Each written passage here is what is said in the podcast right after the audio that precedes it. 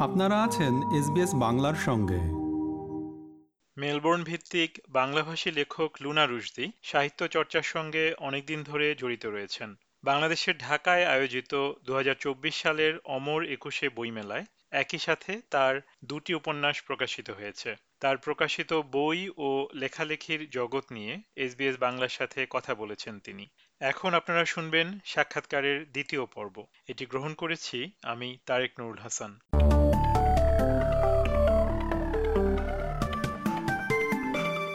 এই বইমেলার সময় আপনার বই প্রকাশিত হলো। এই বইমেলা নিয়ে আপনার সবচেয়ে পুরনো অথবা সবচেয়ে সুন্দর স্মৃতি কোনটা?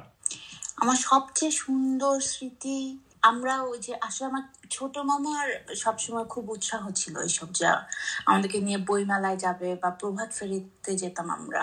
আম্মা যেত, আম্মার খুব, আম্মা সবসময় আমাদের একটা ইয়ে ছিল সে মানে তখন আমাদের অত বেশি কারণ আব্বা ইউনিভার্সিটিতে চাকরি করতো তো ওরকম মানে টাকা পয়সা ওরকম ছিল না। আম্মা হচ্ছে আচ্ছা। বাজার খরচ থেকে টাকা জমাইতো জমায় জমায় প্রত্যেক আমাদের জন্য একটা লাইব্রেরি করছে আমাদের বারান্দায় একটা লাইব্রেরির মতো করেছে আমাদের তিন বোন। প্রত্যেক মাসে আমাদের তিন বোনকে একটা করে বই আচ্ছা। দিত বই বাজারে ওটা আমার হচ্ছে সবসময় একটা ইয়ে। আর বই মেলায় ওরা সবসময় নিয়ে যেত আমাদেরকে আমার ছোট মামা আর মা ওই স্মৃতিগুলো আছে। তখন তো বইমেলার ওটা বাংলা একাডেমি না? যেখানে হ্যাঁ, হতো। হ্যাঁ, হ্যাঁ বাংলা একাডেমিতে হতো। এবং একদম চিপা মানে একদম চিপা চিপা দোকান। ওখান দিয়ে যাইতেছে। কিন্তু ওটা একটা অন্যরকম একটা জিনিস ছিল। যে মানে মানুষের আনন্দটা যে দেখতাম আমাদের যে একটা আনন্দ থাকতো যে এখন কি দেখব এটা অদ্ভুত অদ্ভুত জিনিস দেখব বা হ্যাঁ। বইয়ের গন্ধ পাওয়া যেত বা আম্মা সব দেখতেছে বা পুরো আম্মার হচ্ছে আবার অনেক বঙ্কিমচন্দ্র বা এগুলা অনেক পছন্দ ছিল কঠিন কঠিন ভাষার আচ্ছা। সেগুলা কিনতেছে মামা কিনে দিত হচ্ছে যে রাশিয়ান বইগুলার যে হ্যাঁ, হ্যাঁ। অনুবাদ তো অনেক ছবি সহ। হ্যাঁ হ্যাঁ। তারপরে চাইনিজ বইগুলার অনুবাদ থাকতো ছবি সহ। তো ওগুলো কিনে দিত এবং আমরা মানে সারা দুপুর পড়তাম বইটা বা ছবির দিকে তাকায় থাকতাম। এরকম অনেক ছবিও মনে থাকে যে এইটা তো এখানে মানে বইটা হয়তো কিছু মনে নাই। ছবিটাই মনে আছে এরকম। আর প্রভাত ফেরিটা খুব মনে পড়ে কারণ ওইটা একটা মানে মোটামুটি রিচুয়াল ছিল। আমরা যতদিন ছিলাম যে আম্মার টবে গোলাপ হতো তো আমরা গোলাপ নিয়ে তা আমরা সেবার তখন খালি পায়ে যেতে দিত। যে আচ্ছা যাও এমনিতে তো রাস্তা তুমি হ্যাঁ, বের হ্যাঁ। হওয়া এরকম স্যান্ডেল তো সেদিন খালি পায়ে যাওয়া যেত। তা আমি মামা আমার বোনরা তা আমরা হচ্ছে প্রথমে শহীদ মিনারে গিয়ে ফুল দিতাম। তারপরে অবশ্যই বইমেলায় ঢুকতাম। এবং ওখানে তো সবাই একটা অন্যরকম একটা মুড থাকতো। খুবই মনে হতো কি সবাই খুব আপন। সব মানুষকেই অনেক আপন লাগতো। বা আমাদের বারান্দা থেকে তার আগের রাত্রে আমরা দেখতাম কারণ তো ইউনিভার্সিটি কোয়ার্টার্সে থাকতাম। তো আগের রাতে সবাই রাস্তায় আলপনা আঁকতেছে স্টুডেন্টরা ইউনিভার্সিটির তা আমার মামা তারপর আমার খালাতো ভাই ওরা আবার সমবয়সী। তো ওরা বারান্দা থেকে ডেকে ডেকে কথা বলতো ছেলে মেয়েগুলোর সাথে। তো তারাও আবার উত্তর দিত। মানে তারা সারা রাত আলাপ করতো যে আমাদের বারান্দা আর ইয়েতে। মানে একটা ফ্যামিলির মতো যে একটা ফিলিং হতো ওই হ্যাঁ। জিনিসটা খুব ভালো লাগতো। হ্যাঁ। তো ওই জিনিসগুলা মিস করি খুব। এটাই হচ্ছে একটা ব্যাপার যে মানে আমরা আমাদের দেশটাকে যেভাবে মনে মনে রাখি বিশেষ করে আমরা যারা মানে প্রবাসে থাকি মানে আমাদের হ্যাঁ। মনে রাখার দেশটা আসলে ঠিক এখনকার দেশ না এটা হচ্ছে অনেক আগের। যে সময়টা আমরা ছেড়ে আসছি দেশটাকে। মানে অলমোস্ট ওই দেশটাই ইন্ট্যাক্ট হয়ে আর কি আমাদের মাথায় বসে আছে ঠিক। এখন যে বাস্তবের দেশটা হ্যাঁ সেটা বোধহয় আমাদের মাথায় নেই। আচ্ছা। আচ্ছা এরপরে এবার আপনার বই তো হলো কিন্তু আপনি লেখালেখিটা শুরু করলেন কীভাবে? সেটা নিয়ে একটু জানতে চাই যে প্রথম বা কীভাবে আপনার লেখালেখিটা শুরু হলো যাত্রাটা শুরু হলো? সবচেয়ে প্রথম মনে পড়ে মানে স্কুলে তখন বাংলাদেশে। তো আমাদের মনে আছে স্কুলে আমি জানি না আপনাদের করতে হয়েছে কিনা আপনার তো অনেক পরের কিন্তু আমাদের সময় তখন অনেকে রচনা মুখস্থ করতো। রচনা মুখস্থ করতো বা চিঠি চিঠি লিখতে হতো চিঠির ইয়ে এগুলো মুখস্থ করতো মুখস্থ করে ইয়ে করতো। হ্যাঁ, বাবার কাছে টাকা চাইয়া পত্র দেওয়া হ্যাঁ।, হ্যাঁ হ্যাঁ এই তা আমাদের ইংলিশের টিচার ছিল গৌরী স্যার ইয়েতে ছিলাম আমরা ইউনিভার্সিটি ল্যাবরেটরি স্কুলে পড়তাম তো তখন মনে হয় ক্লাস সেভেনে পড়ি। তো গৌরী স্যার এটাই বলছে যে বাবাকে চিঠি লিখতে হ্যাঁ। হবে ইংলিশ। তো সবাই কি ইয়ে করছে? আমি জাস্ট বানায় বানায় আব্বা তখন ওই গ্রামার টামার শিখাতো বা ইংলিশের ভোকাবুলারি বানানোর ইয়ে করতো।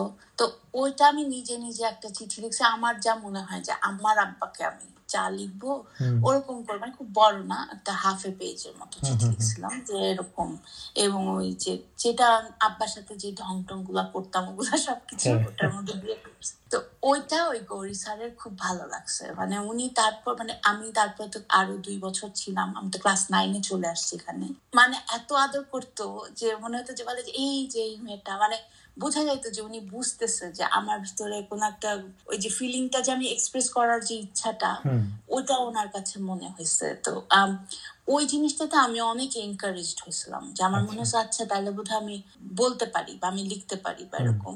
তো তারপরে তো এই দেশে আসার পরে যেটা হচ্ছে আমি বাংলা মিডিয়ামে পড়ে আসছি। প্রথমে আমরা অ্যাথলেটে আসছি। তো ওখানে আমার সাথে কয়েকটা সেবা প্রকাশনীর বই হুমায়ুন আহমেদের অমানুষ এগুলা ছিল। সেবা প্রকাশনীর বই মানে ওই কয়েকটা বই চার পাঁচটা বই আমি মনে হয় মুখস্থ করে ফেলছিলাম ছাড়া। মানে বারে বারে ওইগুলাই পড়তাম। আর বন্ধু বান্ধব হইতো না কারণ মানে ইংলিশও পারতাম না সেরকম। ওইটার থেকে একবার মনে হয় আব্বা আমাকে কি জানি পড়াচ্ছে। তো আব্বা আমাকে মানে বলতেছে তখন আব্বা হয়তো উত্তরটা বলে দিতেছে। তো ওটা আমি বেঞ্চে বসে লিখতেছি। কিন্তু পরে আমি দেখলাম যে আমি আসলে আব্বার উত্তরটা লিখি নাই। আমি অন্য একটা জিনিস লিখে ফেলছি।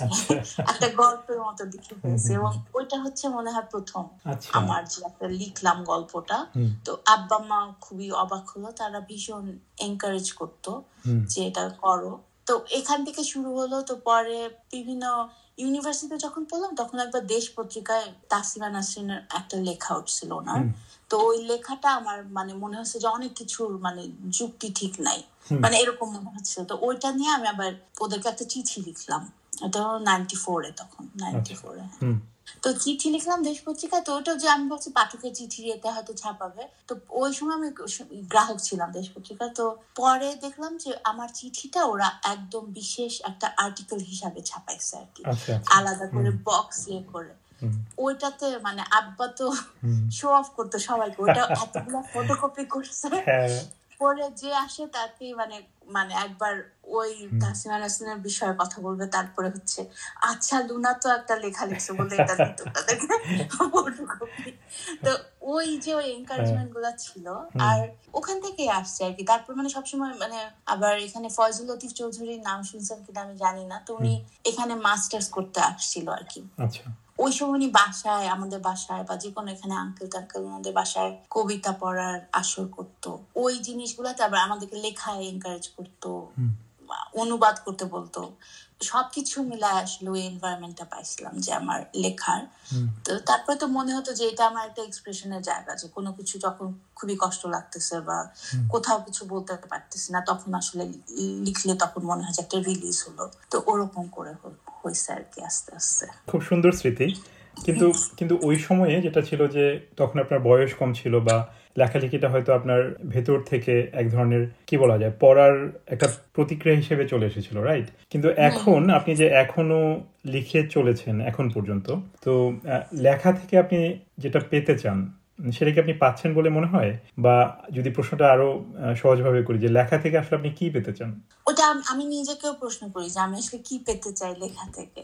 তা আমার কাছে মানে একটা জিনিস হচ্ছে যে আমি লেখাটা হচ্ছে একটা it takes me into a trance যে কোনো একটা কিছু নিয়ে আমি হয়তো অনেক ছাড়া ছাড়া ভাবতেছি। যে উম, আমার হচ্ছে সবসময় এটা এমন একটা কিছু হতে হবে যে যেটা আমাকে মানে it give something back to me যে আমার নিজে আমি অবাক হলাম বা আমার কোনো একটা কিছু খুবই দ্বিধাগ্রস্ত আমি বা ঠিক মতো খুব কনফিউশনে আছি ওইটা থেকে আমাকে বের করল। এরকম এই জিনিসটা চাই সেটা আমি যদি ওরকম কনসেন্ট্রেট করার মতো আমি সুযোগ পাই বা ওরকম ভাবে রিল্যাক্স ভাবে আমি লিখতে পারি সেটা আমি পাই। কিন্তু সেটা যে আমি সবসময় পাই সেটা না। মানে আমি যত লেখা লিখি আমার ছোট দু একটা লেখা আমার পছন্দ। বেশিরভাগ লেখাই আমি হচ্ছে পছন্দ করি না আমার লেখা। লেখার পরে আমার মনে হয় যে এটা আসলে কিছু হয় নাই বা এটা এরকম হতে পারতো। মানে ওই জিনিস, ওইটা হয়। কিন্তু আমার মানে ছোট দু একটা লেখা আমার মনে হয় যে আমি ঠিক যা বলতে চাইছি আমি সেটা বলতে পারছি। তো ওই জিনিসটা যখন আমি ফিল করি যে আমি, আমার মনে যা হচ্ছিল ওটা আমি বলতে পারছি বা আমি যেটা দেখতেছিলাম ওটা আমি বলতে পারছি, ওই সময়টা একটা স্যাটিসফ্যাকশন হয় এবং খুব খুশি লাগে। যে মনে হয় যে আই হ্যাভ ডান সামথিং আচ্ছা। ওইটা একটা আনন্দের। বা আমি অবাক হই মাঝে মাঝে। দুই একটা লেখা আমার আছে যে আমি মনে হয় যে এটা আমি লিখছি। ওয়াও আমি তো বেশ ভালো। হ্যাঁ। ওই জিনিসটা ভালো লাগে। আচ্ছা। তো ফর্ম হিসেবে কি আপনার আপনার কথা থেকে যেটা মনে হলো যে ফর্ম হিসেবে কি আপনার ছোট গল্প বেশি পছন্দ উপন্যাসের চেয়ে নাকি কোনটা বেশি পছন্দের? আমার আসলে যেটা আমি সবচেয়ে বেশি মনে হয় আমি ইজি সেটা হচ্ছে মুক্ত গদ্য ছোট গল্প না কোনো কিছু না যে আমার মনে হচ্ছে আমি লিখে যাইতেছি হ্যাঁ? কোনো আচ্ছা। একটা কোনো এক- একটার সাথে আরেকটা রিলেট করে ওইটা। কিন্তু এমনিতে আমার মনে হয় যে ফর্ম হিসাবে অ্যাজ এন অথর আমার মনে হয় আমি উপন্যাসের মানুষ। কারণ আমাকে ছোট গল্প লিখতে দিলে আমি সবসময় দেখছি যে আমি আম, মানে কোথায় এটা নিয়ে আমার সবসময় একটা কনফিউশন থাকে যে আমার গল্পটা আসলে কোথায় শেষ হবে? বা এটা কোন জায়গাটায় এটা আমি কখন বুঝব যে এটা শেষ হচ্ছে? বা আমার হচ্ছে মানে ক্যারেক্টার অনেক বেশি চলে আসে বা এই জিনিসগুলো হয়। আমার মনে হয় আমি আসলে উপন্যাসের মানুষ। আর নালে যে যে ছোট পিসগুলো আমার ভালো লাগছে ওগুলো সবই মানে কোনো একটা ফর্মের না আর কি মুক্ত. করতে ওরকম। আচ্ছা। না ঠিক আছে। উপন্যাস উপন্যাসই আসলে আমি যেটা বলব যে পাঠকদের কাছে সবচেয়ে বেশি প্রিয়। পাঠক সবচেয়ে বেশি মনেও রাখে হচ্ছে উপন্যাসের কথাই। তো সেটা ওটার সাথে তখন মানে জড়াতে পারে বেশি। মানে হ্যাঁ। গল্পটা তো শেষ হয়ে যায় বা হ্যাঁ। কবিতাও হ্যাঁ কবিতার আবার আরেকটা অন্যরকমই যেটা থেকে থেকে মনে হয়। হ্যাঁ তা- তা অবশ্যই। কবিতা হচ্ছে মানে সম্ভবত এই তিনটা ফর্মের মধ্যে সবচেয়ে মানে উচ্চাসনে বসা যেটা ছোঁয়া এবং ধরা খুবই কঠিন আমার কাছে মনে হয়। কঠিন। হ্যাঁ আমারও তাই মনে হয় হ্যাঁ।